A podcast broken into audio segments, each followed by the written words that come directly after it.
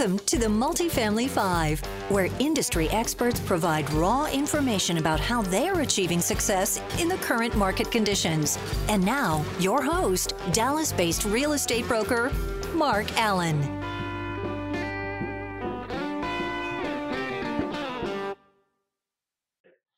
And welcome to the Multifamily Five. Today I have the professor, James Eng from Old Capital. James, how's it going? Pretty good, Mark. Thanks for having me on today. Yeah, excited to have you. So um, let's get into this first question. I always start with James, tell us about yourself, your background, your experience, and a little bit about Old Capital. Sure. Um, so born and raised in Houston, went to school in Austin at University of Texas, did finance there, um, spent 10 years at GE Capital, uh, really focused in on commercial real estate there and was an underwriter in their CMBS and bridge loan program. And then the last five years have really been focused on mortgage originations from multifamily um, at Old Capital. So I'm a mortgage broker at Old Capital based here in Dallas. And we do about a billion a year. Um, over the last five years, I've done about 800 million. The average deal size is probably like $5 million is where um, most of the deals that I work on. Um, and then, you know, also invested in about 26, 27 multifamily properties throughout Texas as the limited partner. So um, that's me in a nutshell. Yeah, now, Old Capital has done. Uh, I bet if you looked at a map of all the properties you financed, a good majority of the, the workforce housing here in Dallas Fort Worth. Yeah, we like to say one out of every three BNC apartments in Dallas Fort yeah. Worth. So um, a good number of them. So I always like like when someone flies into town or I take them around. Essentially, we just drive around and we talk about every single property, every single owner, every single um, lending transaction that we've done in you know the BNC market. So like if you just drive let's say just north of 635 and go around from you know garland to carrollton to irving arlington like just that's our loop. Yeah. Yeah. Well that's great. So excited to have you on. Let's let's get started just with a high level overview of what you're seeing out in the marketplace today.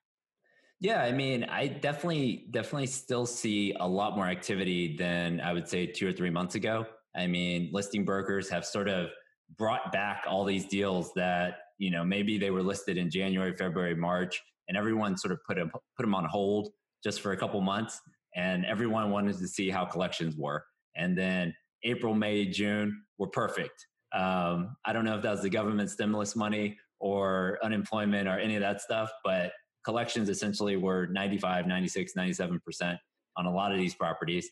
And I mean, I just got off a call um, for August collections, and essentially it's the same. And so people are paying their rent still.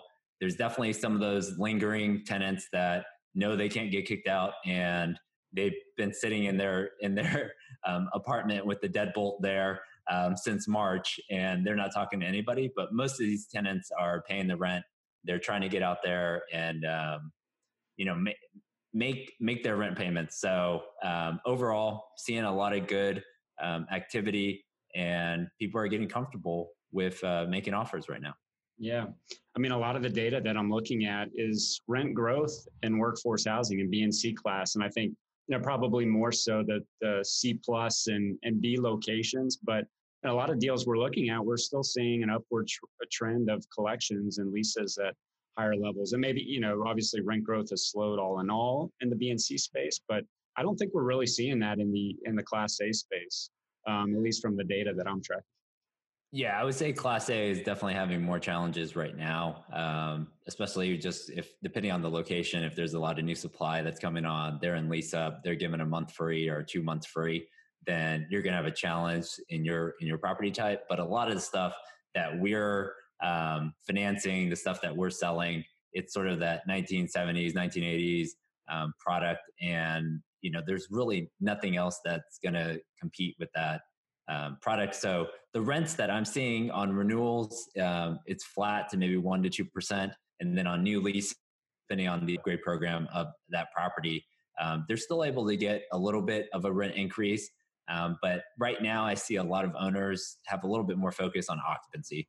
And um, you know most of the deals that i'm seeing they're 95% plus occupied but it's really that economic occupancy that is um, working. That, that's what that's what they're working on is making sure that last five to ten percent pay the rent on time and by the end of the month.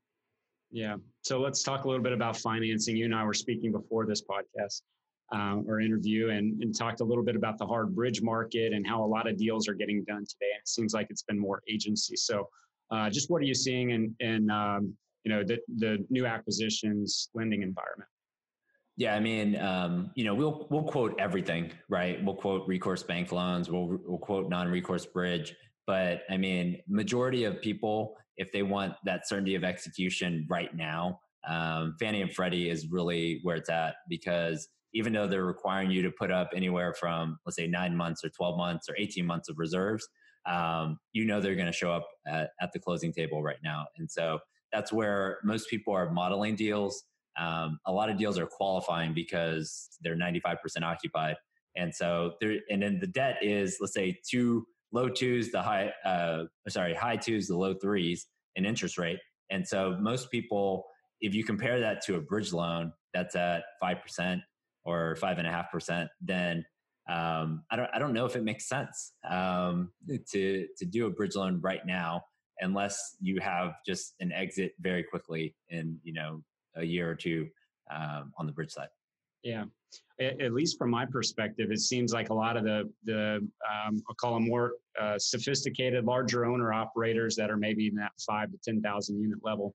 Um, you know, some of the some of those groups were using bridge loans, uh, but seems like a lot of them were using Freddie floaters at the time too. But that seems like a lot of the syndicators or, or buyers that I'm talking to now um, that are you know more you know call it 25 million and under space. Uh, this Freddie floater is kind of um, you know caught fire a little bit you know, because they're getting away from bridge and and they can go to a Freddie floater. I don't know if you're you're seeing that. Yeah, definitely. I mean, um, I would say Freddie on the conventional side typically hasn't done um, sort of your B, B minus C properties. Um, they have dipped down. And um, as I think syndicators have gotten into bigger and bigger properties. Now they're getting into, let's say, the 10, the 15, 20 million dollar deals and up. And Freddie Conventional is looking at those a lot more. Um, so Fannie is going to have to come out. So Fannie used to have um, sort of a seven six arm, which was pretty comparable to the the Freddie floater in that the first year was locked out, and then it would go to one percent prepay.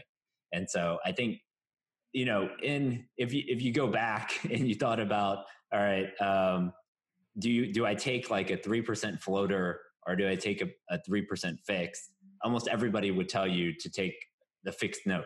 Um, but the big thing that they were ignoring was just the prepayment penalty, and so um, that's that's what has hit more people is this prepayment penalty, and people are a little bit more. Um, I guess the Fed has essentially said, "Hey, we're going to keep interest rates low for the next, let's say, two years." And so that is what's giving people comfort to take this floating rate loan. But before, nobody wanted to take a floating rate loan because if all of a sudden you had a chance to lock in at three and then you wake up and next year you're at 5%, uh, nobody was modeling that. And so that's, I think people are getting a little bit more comfortable just because you can go out and buy these interest rate caps at a low amount. Um, whereas before, these interest rate caps were a lot more expensive. Yeah. Um, can you talk a little bit about, you know, we've seen this resurgence of Fannie Mae Green Rewards Program, sure. and their Green Initiative. Um, can you talk a little bit about about that program? What the what the changes are? Yeah, really, just what the changes are and overall the program. Yeah, I mean, um, so when they rolled this out probably three or four years ago, it really started with, hey, if you guys could save like let's say twenty percent, then they they ratcheted up to twenty five percent, then thirty percent um, in savings then we'll give you a discount, let's say 20 basis points to 30 basis points off of your interest rate. And they um, took it away at the beginning of this year. And they said, hey, um, on Fannie Mae, we are just going to do, um, you know, we're going to focus on affordability. We're not really going to give you any discount for green. So nobody did it. For the first seven months of the year, nobody did green um, because it, it didn't help your pricing. So no one did it. And now they just sort of resurrected, I would say, you know, into July, beginning of August, they said, all right, if you guys do the green program, we're going to drop your floor. So they have a base rate for the 10 year treasury at about 90 basis points and they'll drop it down to 60 basis points. They'll save you that 30 basis point spread um, on your interest rate. So you might, instead of going from, let's say 3%, now you're at 2.7 on green today on a 10 year on your 10 year deal. So, um, you know, you have to go out, engage a third party report. Uh, the green report usually takes about two to three weeks. And then once that report comes back, they're going to tell you to do, you know, aerators, shower heads, toilets on the water side. They might have you do LED lights and they were going to escrow that money like an immediate repair. And then um, essentially at close, they're going to give you that lower interest rate.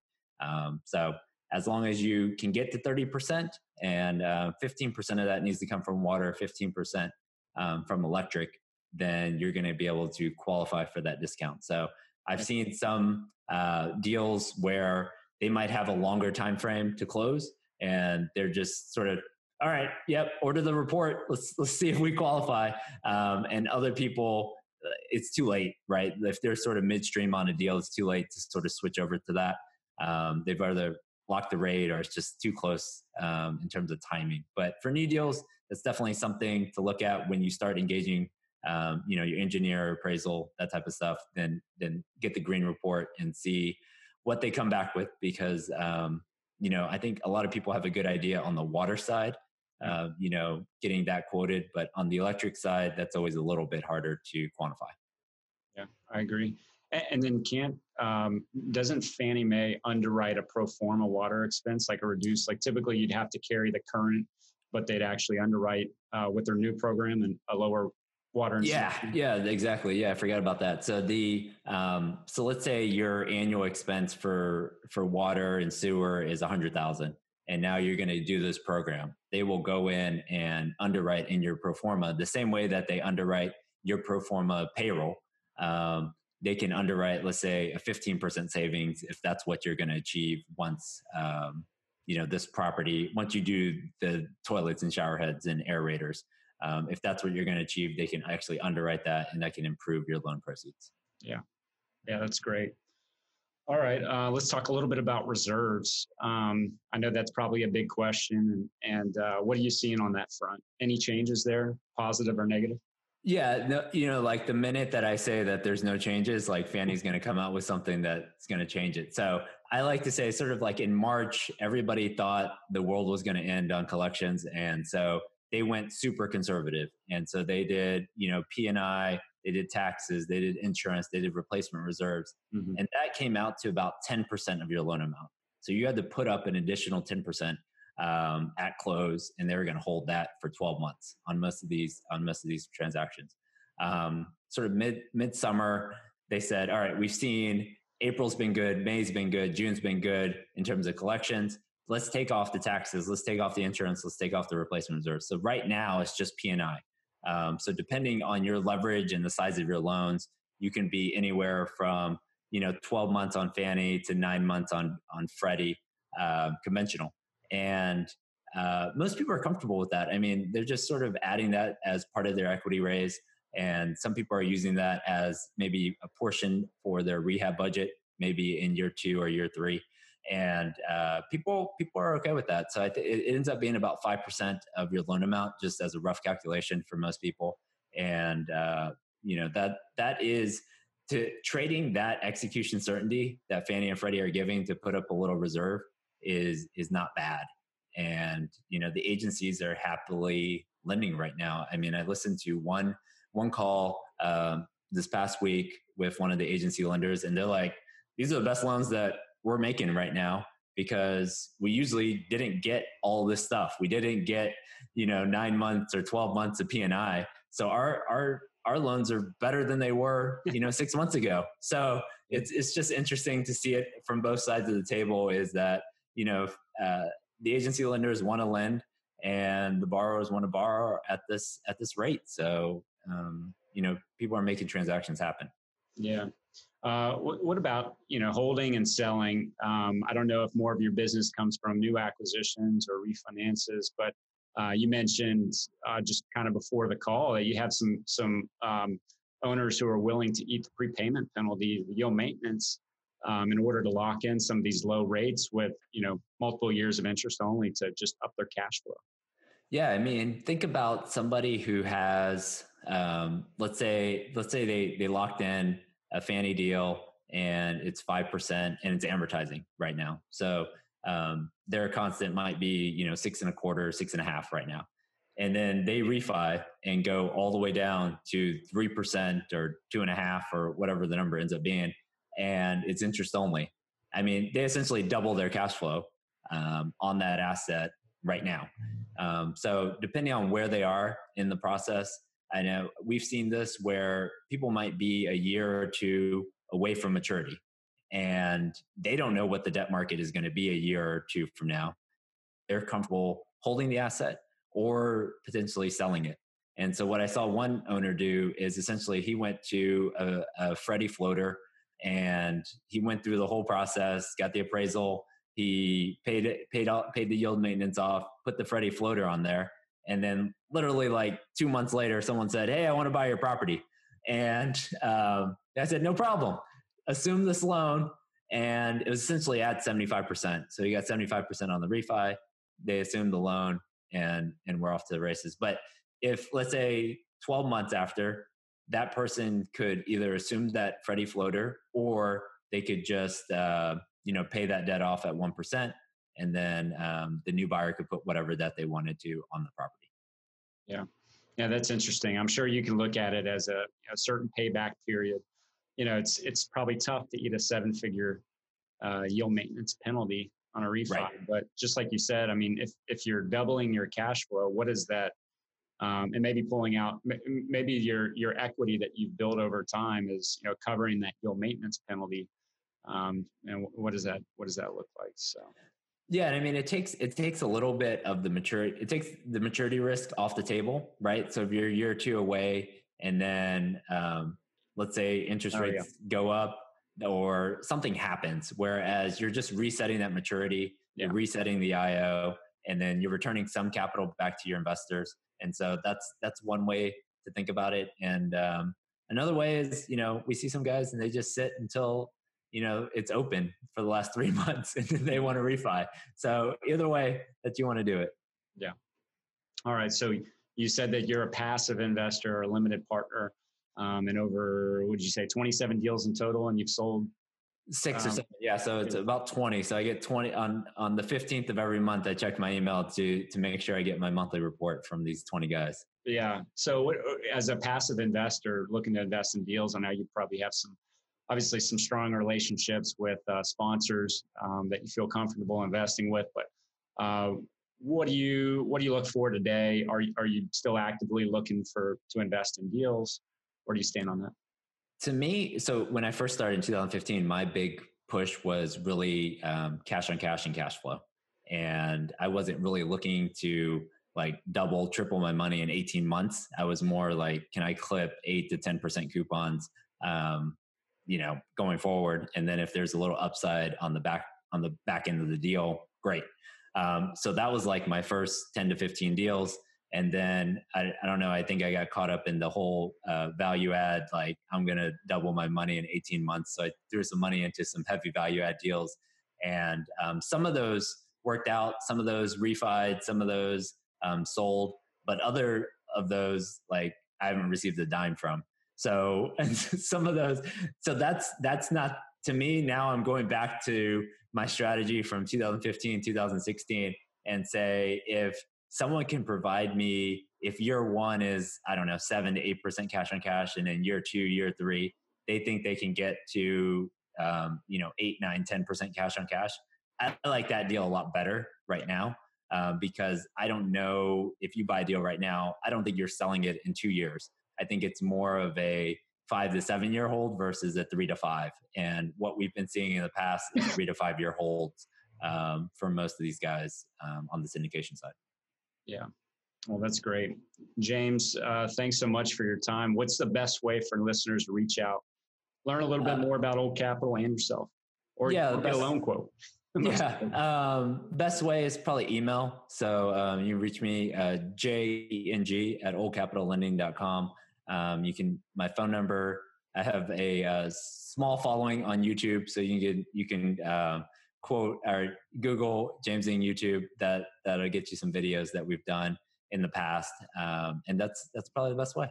Yeah, that's why they call him the professor. Go check out his YouTube. I'll put that in the show notes. But he schools people up on financing. So yeah, some great content. James has put out a ton of good content. So check that out. Again, James, appreciate the time today. It was good, uh, good discussion, and look forward to connecting soon.